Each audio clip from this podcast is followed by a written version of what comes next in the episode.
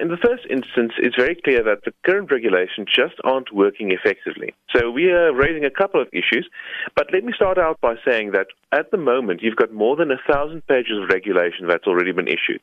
That means if you want to open your business, you need to be at least cognizant of the fact that there have been a thousand pages published. You need to know more or less which of it is still applicable, which of it is not applicable, and which may be applicable specifically only on the sector of your business that you're actually operating in.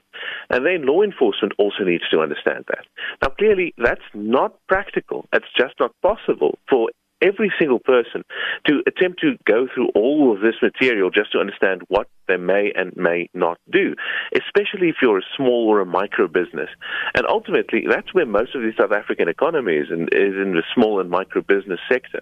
And so we are running the risk of actually killing most of those businesses, and they might just not come back, which means people will starve eventually because they've lost their livelihoods.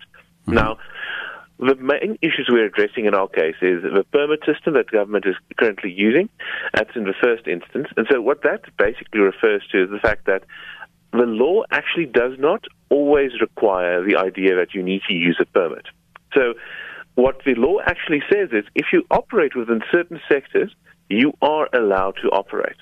What's happened in the meanwhile, again, because of the confusion of the regulations, is you see that police officers now request a CIPC certificate, even in cases where that is not possible, such as, again, unregistered businesses or NGOs, etc., or in cases where it might just not be appropriate. So the law, to a large extent, is really clear, is if you operate within a certain sector, you are allowed to operate. There's no additional licensing process.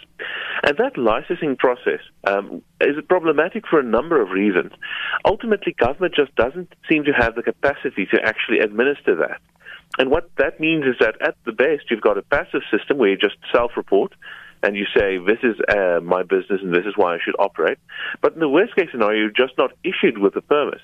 Mm-hmm. And ultimately, that just doesn't make sense. The government wants to say there's certain activity which is per, uh, permitted in the uh, in economy at the moment. It needs to be cognizant of the fact that it's just not keeping up with the actual permit the permit needs to issue. Mm-hmm. So that's the first issue we're going to be addressing. Yes. The second issue is that you, you've got a bit of a problem in terms of the rule of law government is actually, uh, national government is overstepping the bounds of what it's allowed to do. Provincial and local governments should actually have more leeway in deciding what exactly are the right conditions for opening up in their specific instances. What you've got is you've actually got national government becoming a bottleneck for decision making. It's very clear, for instance, that, say, the Northern Cape doesn't need to be at the same level right at this point that the rest of the country does. In terms of the amount of cases it has, etc., you're just not dealing with the same set of situ- uh, circumstances. Ultimately, what's happened is government has become bottleneck at a national level for making that decision. That just doesn't make sense, and ultimately, it means that we're losing more people's jobs than we absolutely need to because we've got a couple of risks to navigate. On the one hand, we've got a health risk, absolutely, but we've got a real socio-economic crisis developing, and that's another risk that we need to be cognizant of. Mm-hmm. You also argue that government does not have the right to require such permits, licenses, and, and certificates. Why is that the case, and how have these regulations affected small businesses and non-profit organizations since the, since uh, the level four started? That's a good question. So, why doesn't government have the rights? Well, quite simply, it's unconstitutional. What's happened now is government has gone and put us in a situation where basically everything is illegal unless specifically allowed by government and you're issued with a permit. That actually violates the rule of law because it creates a great deal of legal uncertainty. If you're going to operate a business, you need to know that you can actually operate it in, in a way that is safe, but also conforms to a regulation.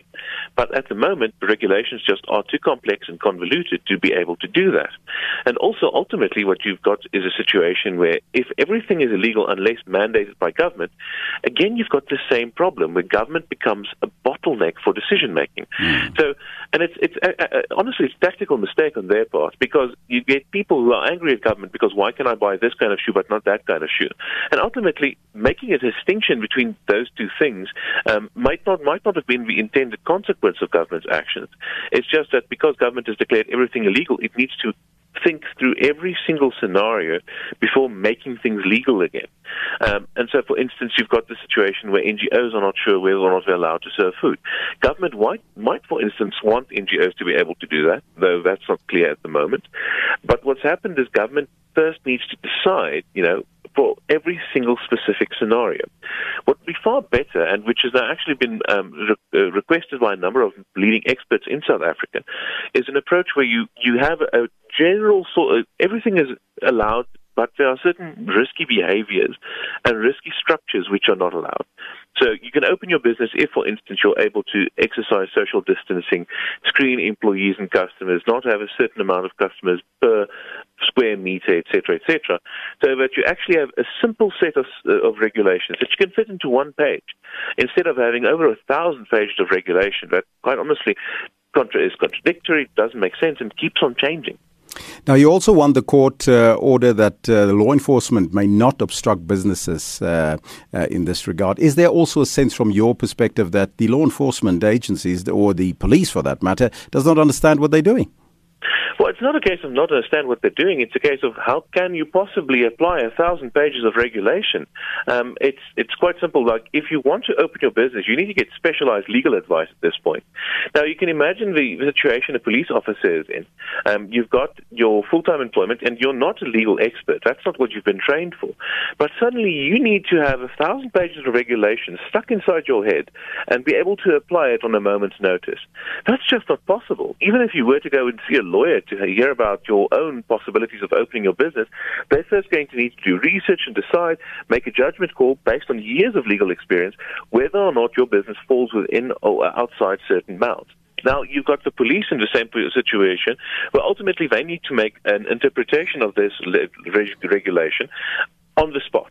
And mm-hmm. that's just not fair towards them. It's just not possible. All right, let's leave it there. That's the legal analyst at Sakeliga, Daniel du Plessis, on the line.